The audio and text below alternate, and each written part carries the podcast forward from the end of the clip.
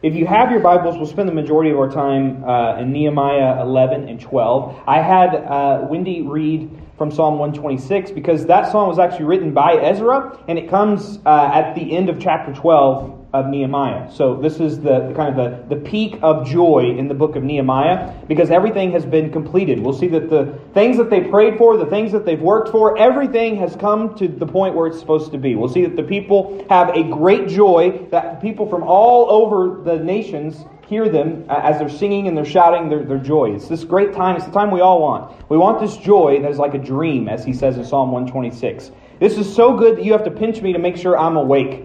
And we see God do this for the people. But what I want to focus on is how chapter 12 is not the end of the book of Nehemiah. Chapter 13 comes, and as we'll see next week, everything falls apart. And so, what I want to talk about in this sermon is how God gives us these deliverances in life, and yet you know what happens the next day is we wake up and we have another day. And then eventually we die. Eventually the deliverances run out. And what, what are we to make of this? And I think we get a, a good answer to this as we look at this text. So, what I'm going to do before we talk about that, joy in light of you know, the end coming and this kind of gloom that is constantly found in this world, uh, is I want to do an overview of Nehemiah 11 and 12 so you guys know what is there. Uh, my prayer is that you would be able to read this yourself uh, and you would kind of have a, a, little grasp on what's going on because often uh, especially when we come to chapters like 11 and 12, where it's a list of names, we think there's nothing in this chapter for me. But that's not exactly true. So I'm going to give us an overview, uh, and then I'll pray for us, and we'll jump into the topic of the day. Now, in chapter 11, we see a list of the names of the people who would make Jerusalem their permanent home. So these people have all come from slavery from Babylon, and they've come to rebuild Jerusalem. But a lot of them don't want to stay in Jerusalem. And the reason for this is because they want to go either back to Babylon where their home is, or they want to go back to one of their little villages to rebuild uh, the villages that they grew up in. This has been 70 years of slavery. It's been a long time since these villages have been kept up with. It'd be kind of like,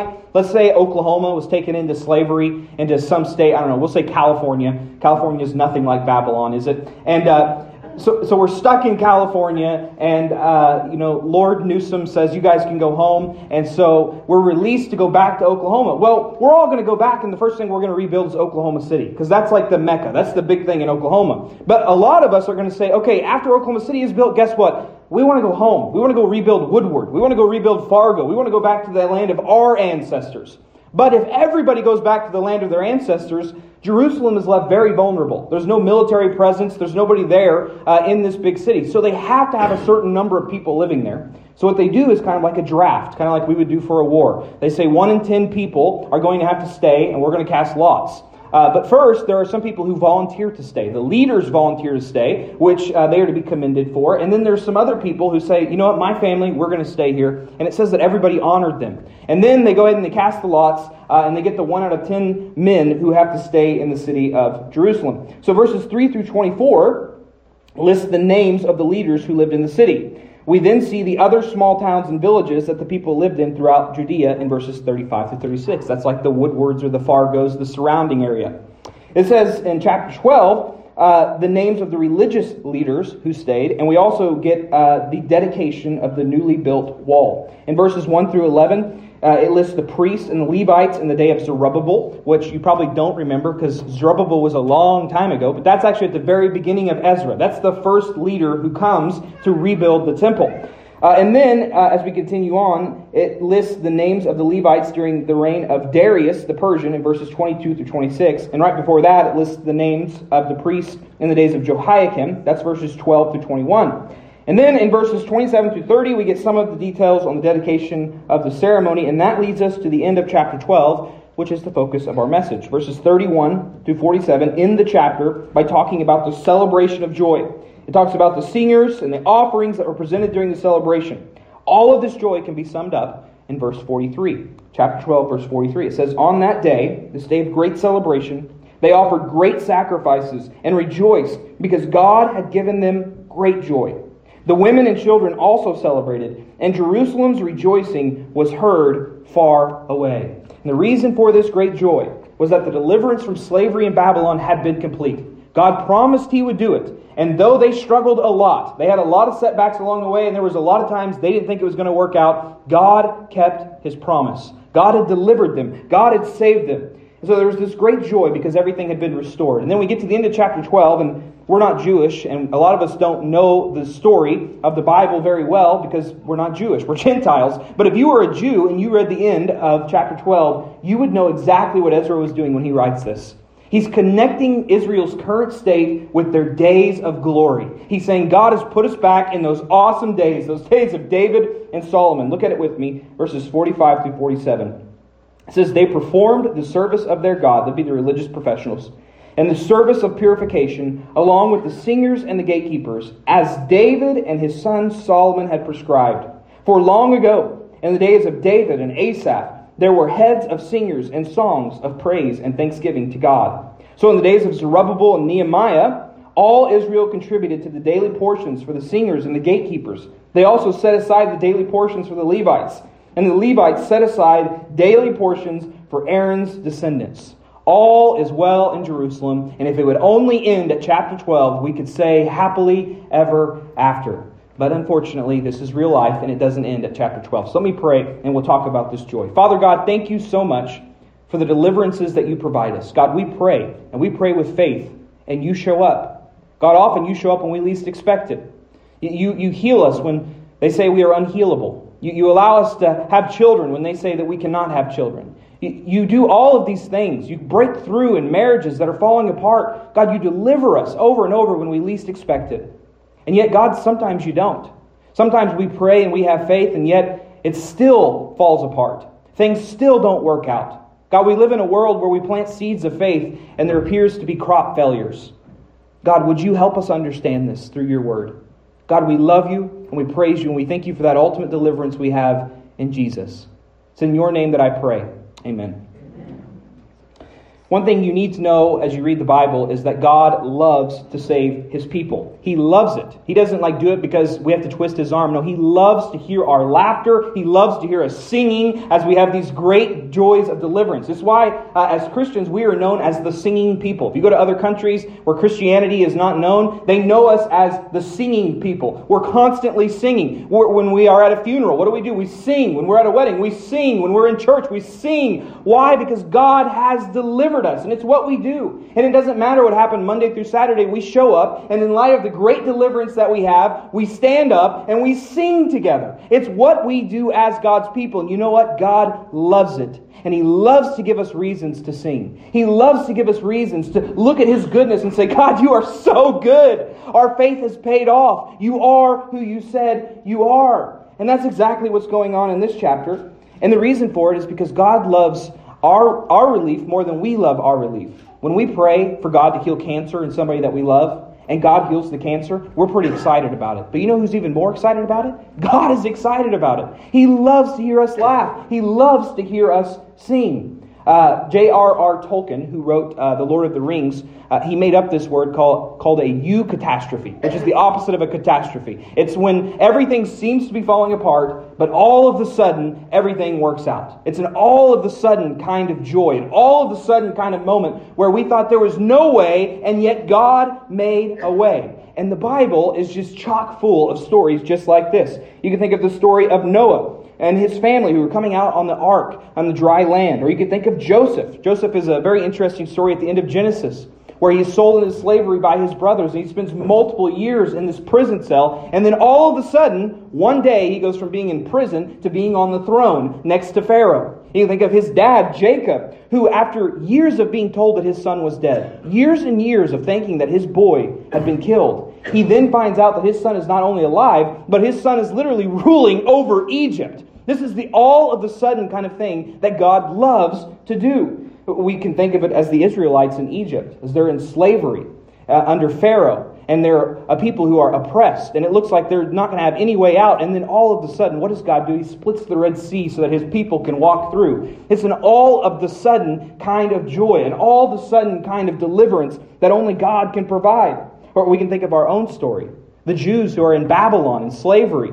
And then all of a sudden, King Cyrus, who's not a believer in God, decides uh, it looks like he decides. We know from the text that God stirred his heart. But all of a sudden, he says, You guys can go home and rebuild your cities.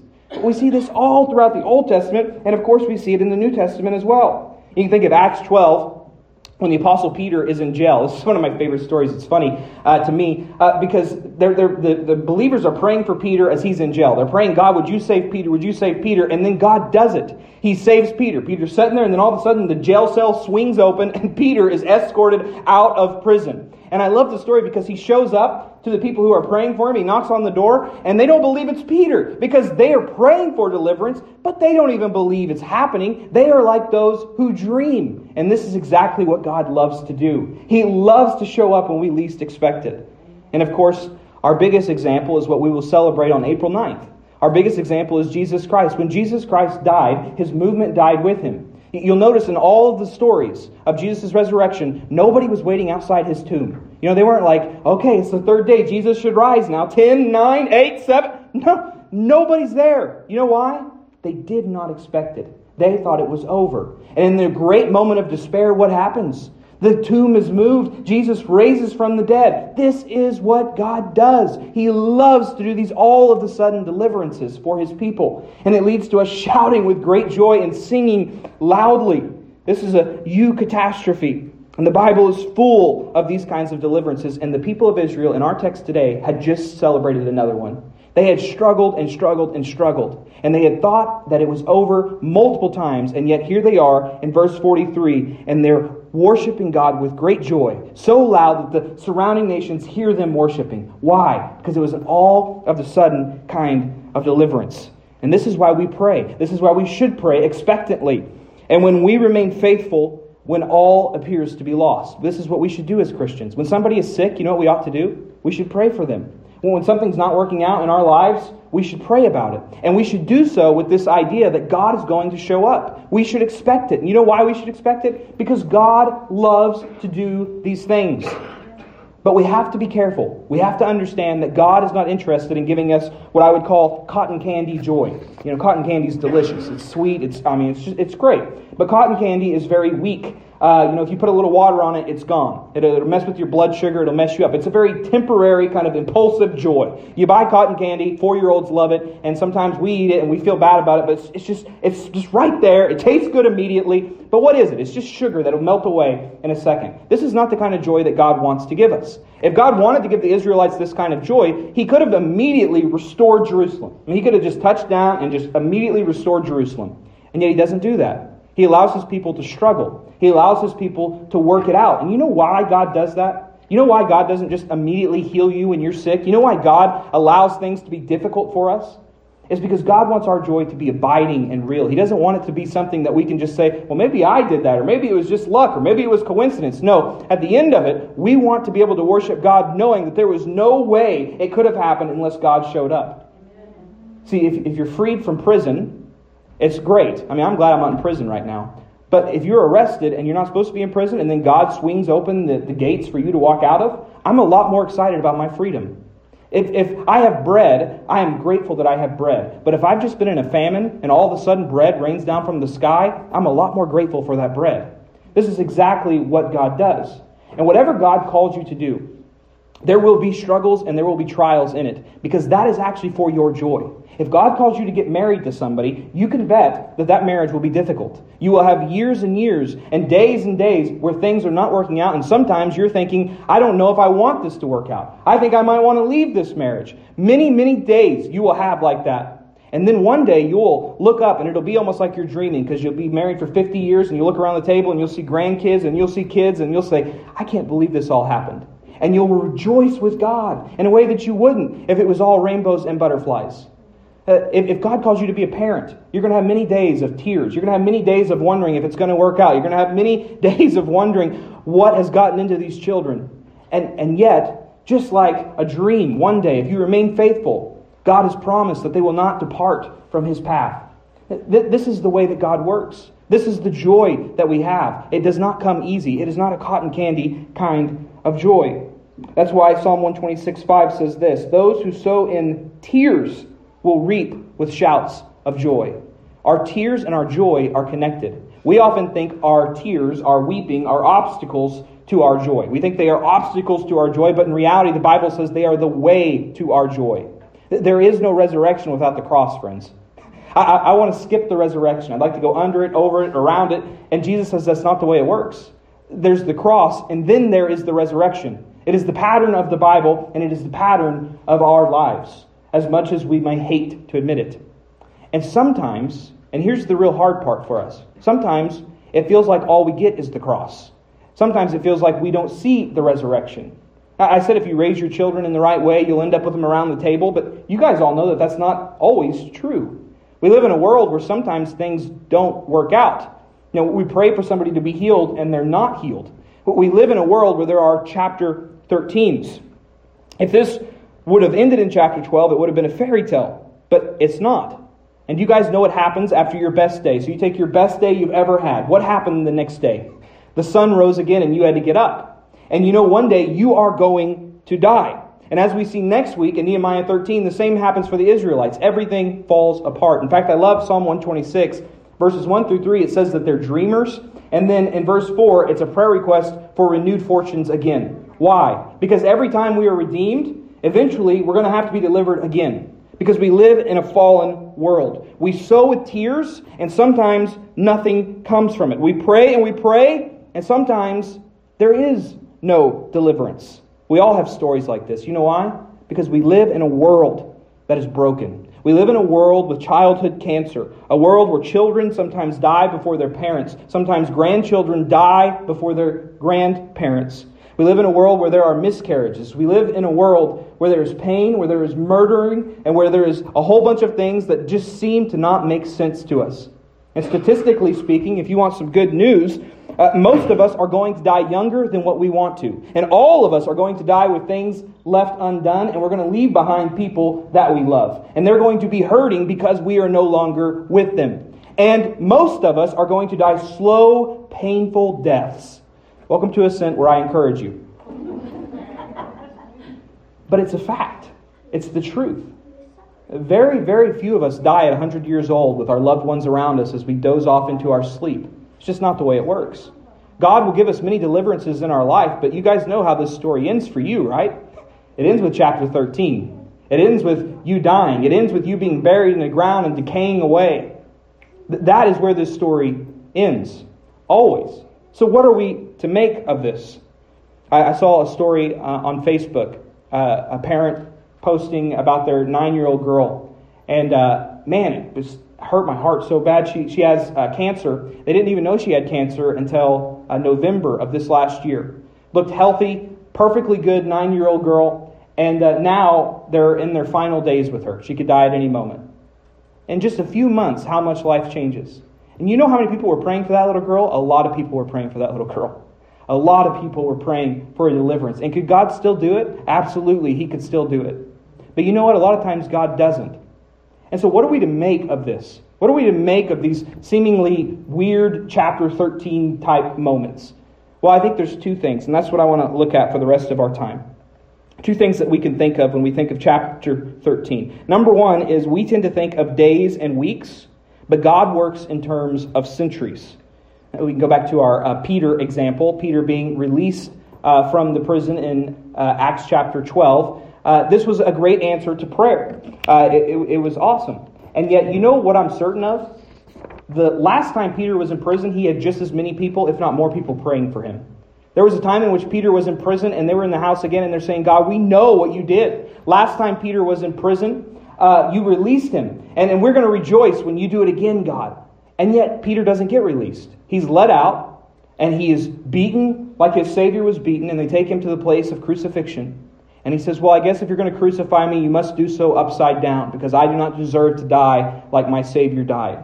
So they took Peter, they put him on a cross, and they turned him upside down, and that's how Peter's life ended.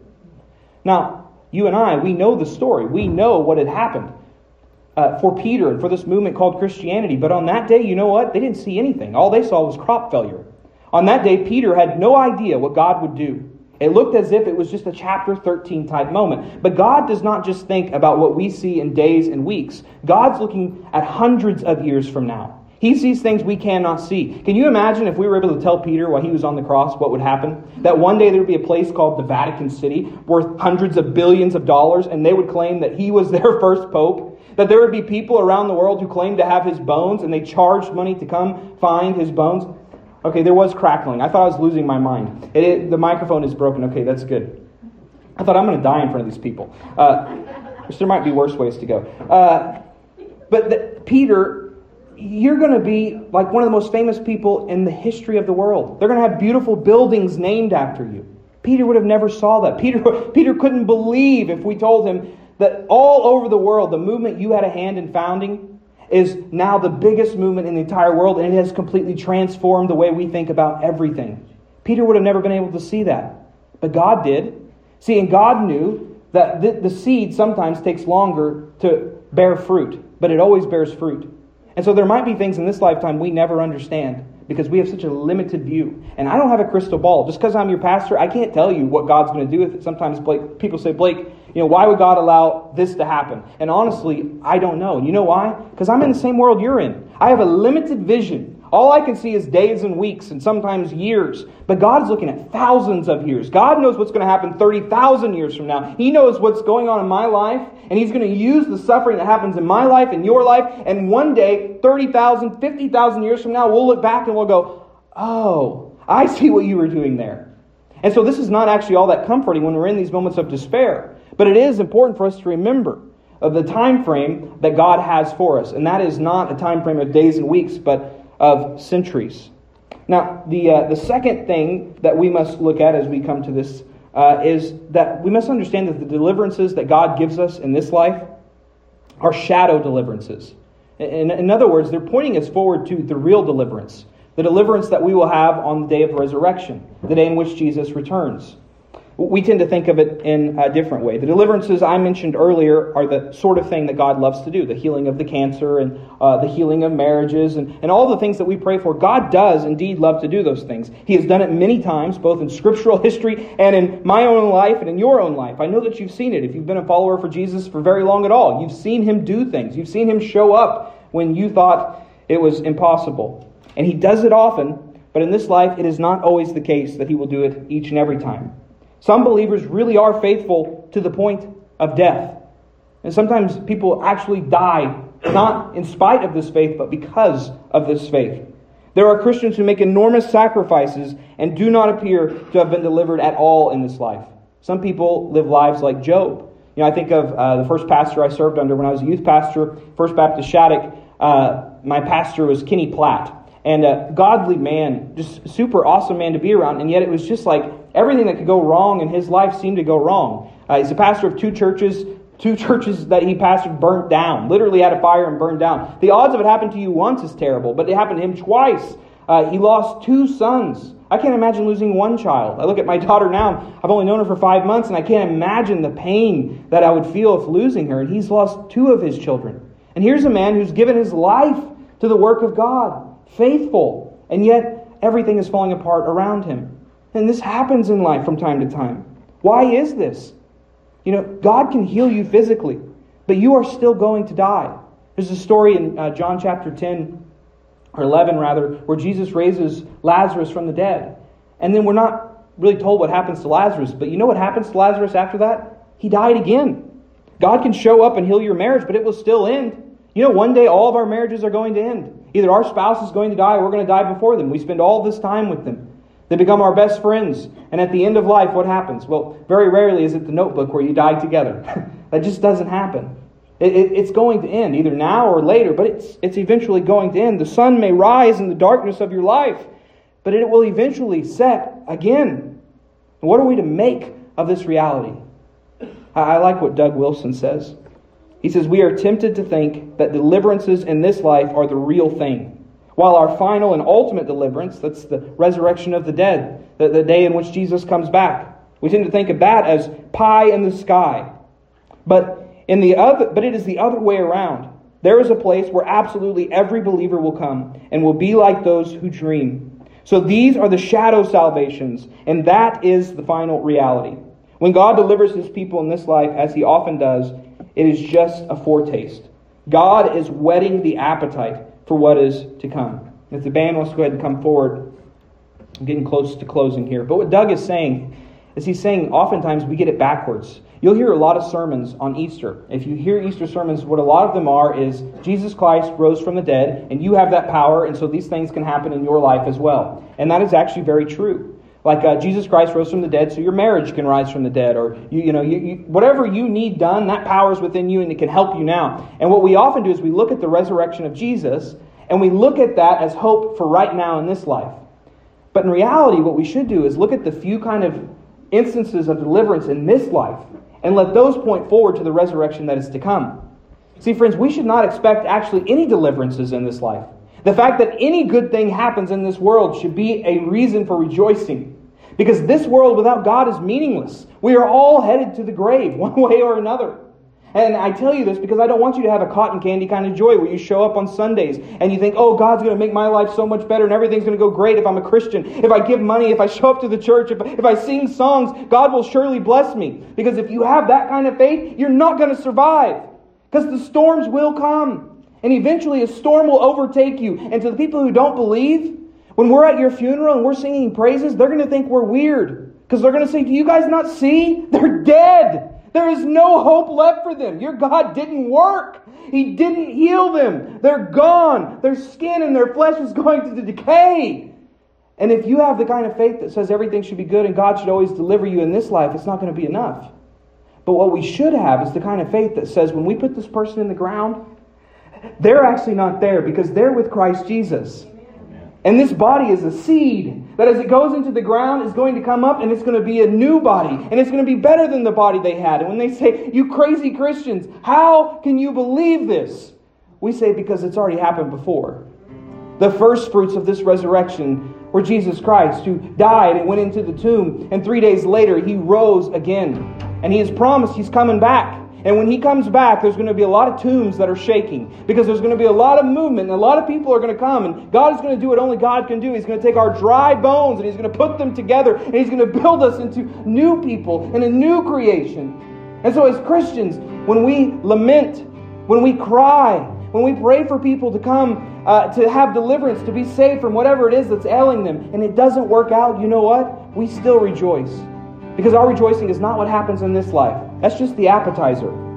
No, our rejoicing is in what is coming through Christ Jesus. Let me pray for you. Father God, I thank you so much for everybody who is here today. God, I don't believe it's an accident.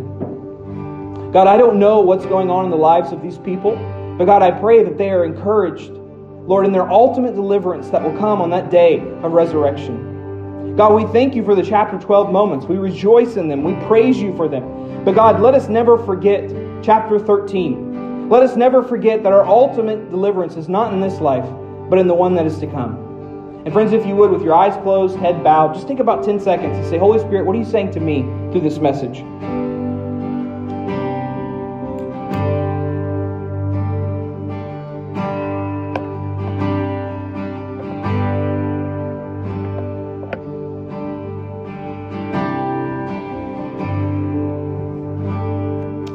Father God, we await that day in which Jesus returns. Our bodies are resurrected in a new world with no pain or sickness. A world where you are ever present with us, God. A world that is so great, we'll have to pinch ourselves to believe it is true. Until then, God, would you give us the courage to obey you and what you've called us to do? It's in your name that I pray. Amen. And uh, if I can have my ushers come forward, we'll take uh, our offering at this time.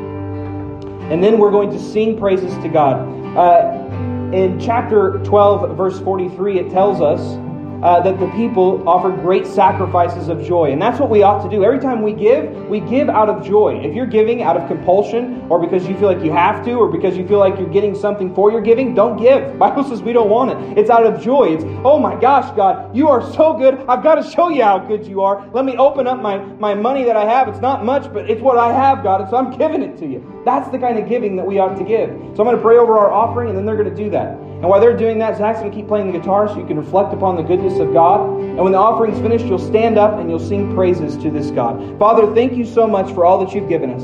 May we now return it back to you. God, it is a seed that we are planting in your kingdom, and we expect an eternal harvest. It's in your name that I pray. Amen.